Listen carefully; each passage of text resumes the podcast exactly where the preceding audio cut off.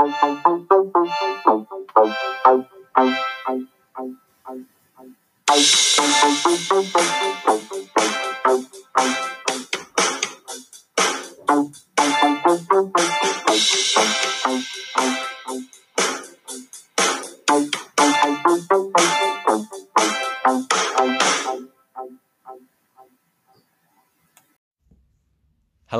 welcome to another episode of Little Insights. Um, I'm joined by Ben and Adam. How are we both? Yeah, average. Good to hear your average. no, I'm good. I'm good. It's just a little bit rainy outside, isn't it? So, Yeah. Yeah, It's not the best weather at the moment. no. How are you, Adam? Yeah, no, I'm good. I'm good. You know, it's what? What day are we on now? Tuesday. Tuesday. So Could be a Wednesday though. Couldn't could it? be You never know. Wednesday. And you wouldn't you wouldn't realise it's the summer looking out the window. So yeah, a bit of a dreary day. Um, okay, so it's, well, it's going to be Adam's turn to share a fact with us today, and as usual, Ben is on the horn.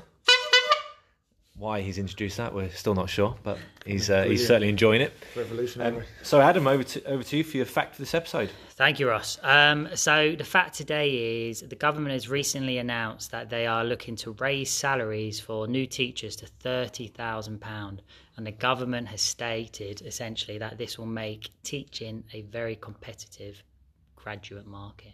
What do you think? I think it, I think it'll definitely make it a competitive graduate market. Um, yeah, I mean that's probably one of the biggest things as a new member of staff or a new teacher. I think it is the biggest battle we have at the moment is that the profession's crying out for new blood and you know young people, not necessarily young people, all people, but yeah, I think I think it'd be a good good measure. Certainly vastly different from when I first started teaching the kind of money that new NQTs were on. it, it opens up a load of issues for me. Um, I, I want teachers to be recognised. I feel like they should be recognised. Um, when I when I think about something like this, I think about uh, the, the government introduced uh, the appraisal system, where you've got you know obviously going up through um, the pay scales. Um, re- are we just are we abandoning that? We're kind of jumping to the top end of that scale immediately. We think about teachers who have been working hard for six years, and actually they've now got colleagues who are new to the profession coming in at the same starting point Yeah. where they've worked hard for six years to get to. So that, that doesn't sit too comfortably with me. Although you could argue there is people who are better professionals who probably should be paid higher. I mean, Yeah. that, that's a bit of an issue. And secondly, the the pathways into teaching. You know, if they're reducing that requirement to have a degree level qualification in the subject you're delivering, you know, actually, can you command that kind of salary? I think there's, for me, there's a number of questions there which So probably need to have answers to before. to dilute the profession a little bit. I mean, one of, one of your points there, I suppose, teaching generally has never really had that consistent platform. I think of my, parents' generation. My mum was a teacher, and she was one of those lucky people that you know was able to retire at sixty on full pension or last three three year pension. You know, those are the kind of golden days. And so I suppose that kind of level playing field has never been the, the same with teachers because you, you kind of you know that's part and parcel, I guess, of the way the world changes and the economy changes and that sort of things. But I see your point.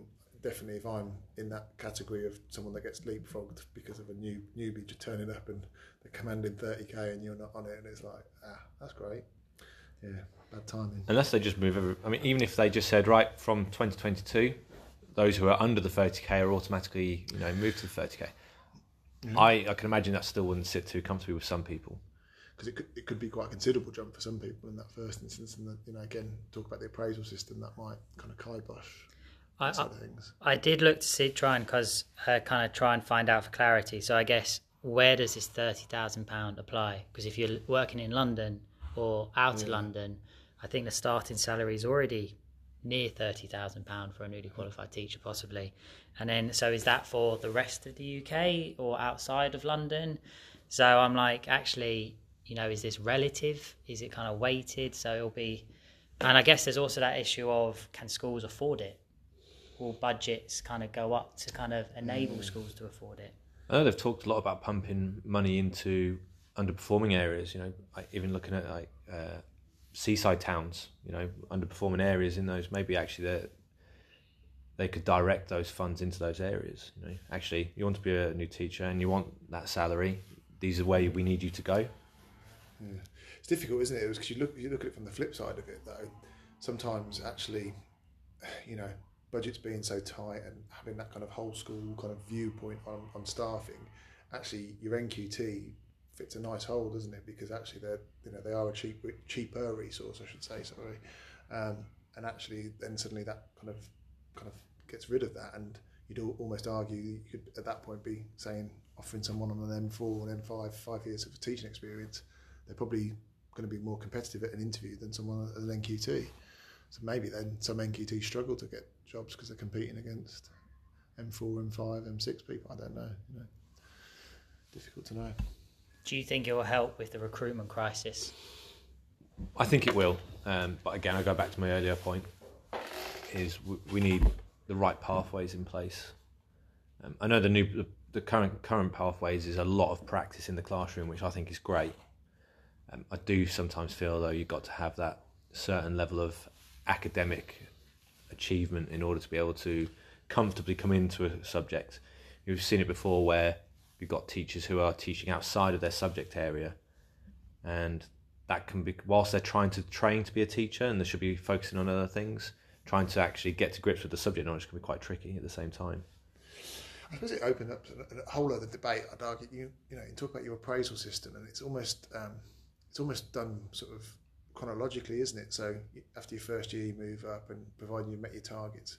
And actually, you could argue that there's sort of NQTs that could be performing UPS standard or upper pay scale standard, and actually, there's not that system in place to actually say, right, well, actually, I'm, I'm I'm kind of this is the level I'm working at. I'm way above what I I kind of am you know seen as in terms of a pay scale.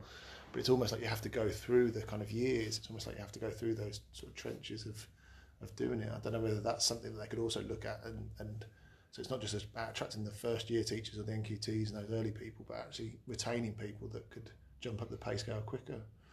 And retention is a big problem. Yeah. yeah and, and I think giving schools a bit more creativity around it, I feel that that's sometimes a little bit too sort of almost like pigeonholed or, or structured. That you, you know, I know people can jump pay scales, but it's not kind of readily. And that, that is the battle between maintained schools and academies as well. Yeah. So actually, this is a great fact, Adam, because I think you've opened up a, a whole series of questions which really we need answers to big before discussion points. Good to hear from head teachers, maybe one end NQTs, people that are thinking about being maybe being teachers becoming teachers. Yeah, and maybe also particularly in certain subjects, you know, those shortage subjects. I guess you know that's a big argument. Government keeps saying teacher pay is competitive to try and attract in those kind of STEM mm. subjects. Mm. You know, now geography. Mm. I mean, this this slightly goes off a tangent, but when I uh, was an NQT at my first school, um, one of the great draws was actually they you, you, had almost like student digs. You actually had a, a, house. So the school had invested in buying property. There was three houses on site, and there was nine NQTs at all. And because it, it, came out of your salary as well, you didn't really even notice it as rent, and it was really like I mean really dirt cheap. So that first year as an NQT, moving especially from the Midlands to the south, where I was kind of coming from, house prices and everything, you know. Again, that's maybe the kind of creativity we need to give to schools in terms of how they can make themselves attractive, how they can bring in yeah, that's um, that's definitely happened. I remember interviewing someone for a post once, and um, they'd kind of verbally accepted the position, and then within a week, I had a phone call saying, um, "Unfortunately, I've accepted a job where they're giving me a house," and you know, that's but why, I basically had nothing to offer. That's why Paul Gascoigne turned down Man United. Tot- Tottenham offered his family a house. Regrets that decision big time, I bet. yeah. Sorry, Tottenham fans. I think that's a good way to end this yeah, section of the podcast. So. Sorry, Tottenham fans.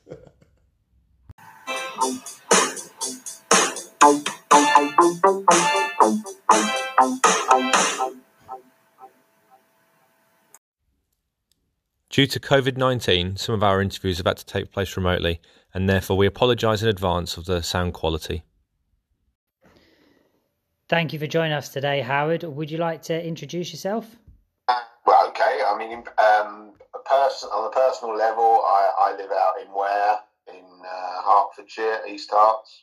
Uh, we've lived here for nearly thirty years.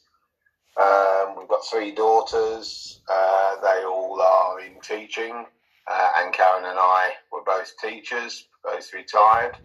I was um, I taught in London in secondary schools for uh, 37 years uh, retired seven years ago, um, I worked in two inner London and three three inner London and two outer London schools, um, and uh, was a head from 1991 until 2013, so 22 years. Uh, so I did 15 years uh, before I became a head, and then I was a head at Leytonstone School in Waltham Forest for just under nine years, and Nower Hill High School in Harrow for uh, just under 14 years.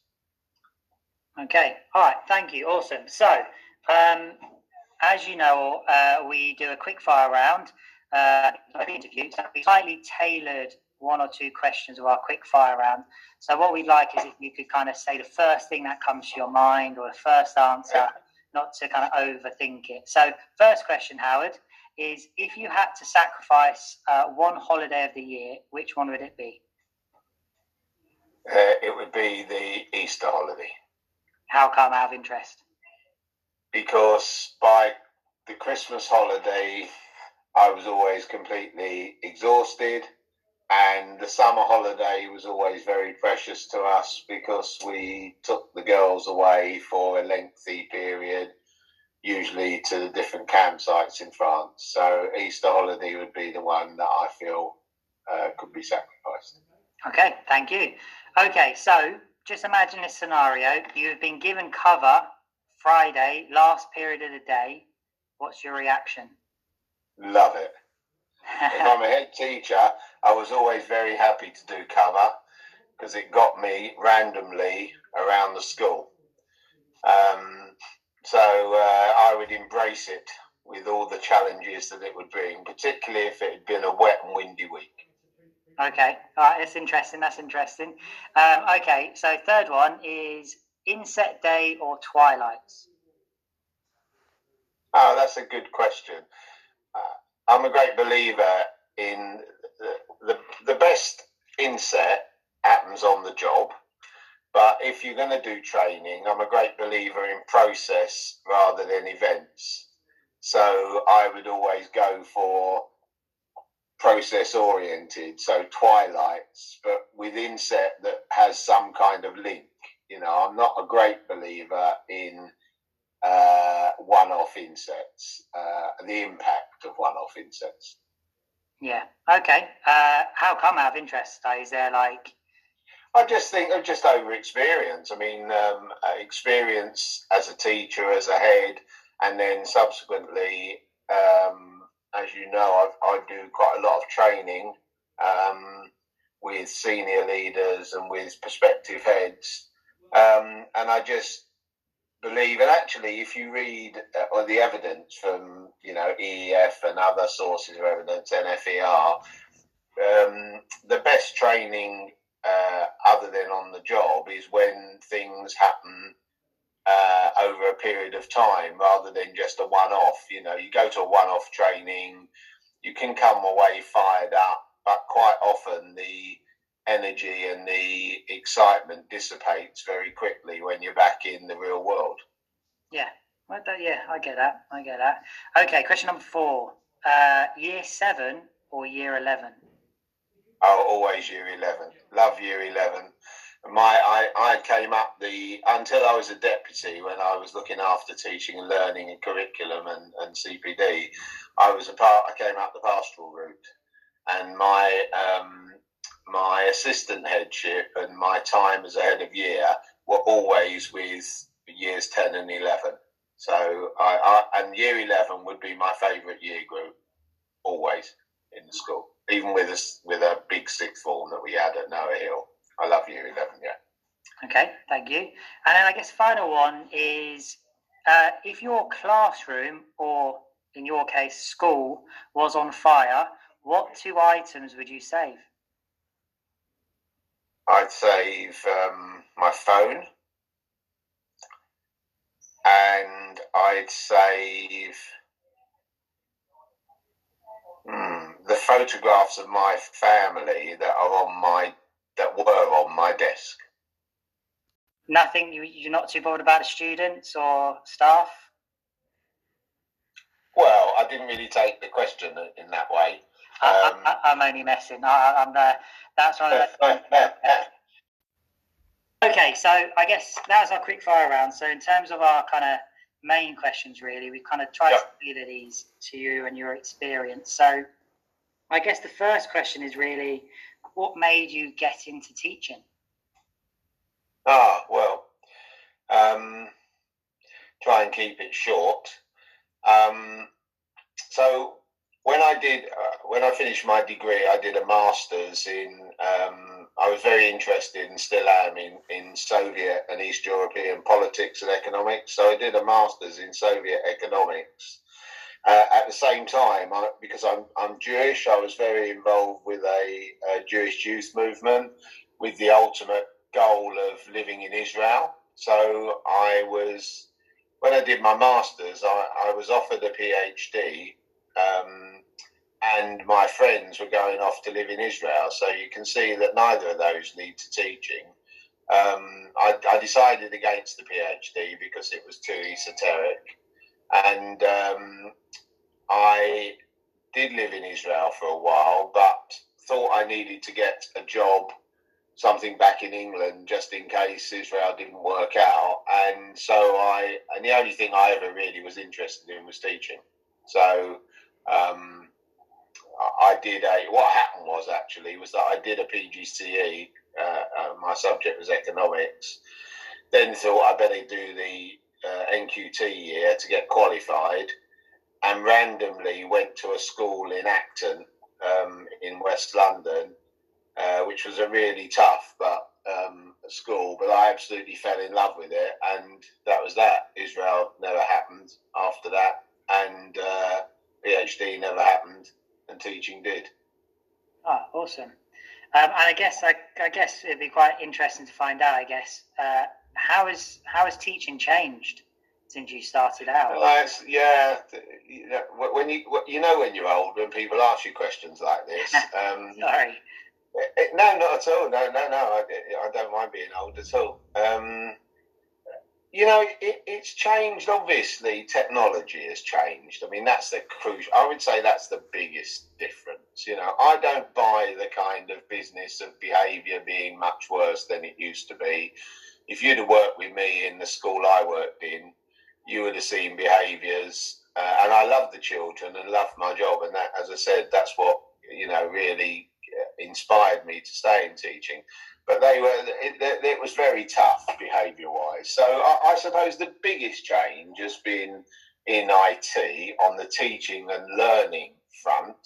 In terms of how schools have changed, schools are far, far, far better than they were when I start. I started teaching in 1976. You know, you, you might as well say 1876 for some people, but um, and and uh, even the best schools then would not come anywhere near the best schools now. You know, schools are much more rigorous, much more professional, much more driven, um, much more serious. You know, uh, so yeah, they're the changes really.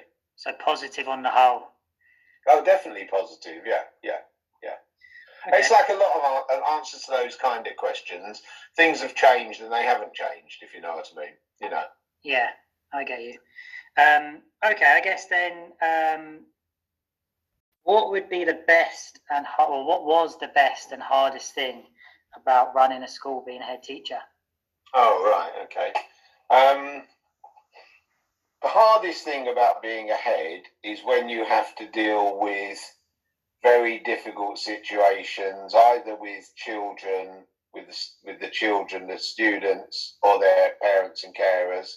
So situations that are either of a safeguarding, child protection nature, situations that might be leading to permanent exclusion, and then sort of a similar situation with staff when you're having to deal with difficult decisions around conduct or um, capability. They're the hardest things, I would say. The best thing about being a head is being a head. You know, it's the best job in the world. Um, I absolutely loved it. Um, and uh, the best thing is that you are in a community that you are able to help shape a school for thousands of children and families over many years and improve the lives and life chances, hopefully, of, of the community that you serve. Thank you, Howard, uh, for your time and your little insights into teaching and education. Thank you.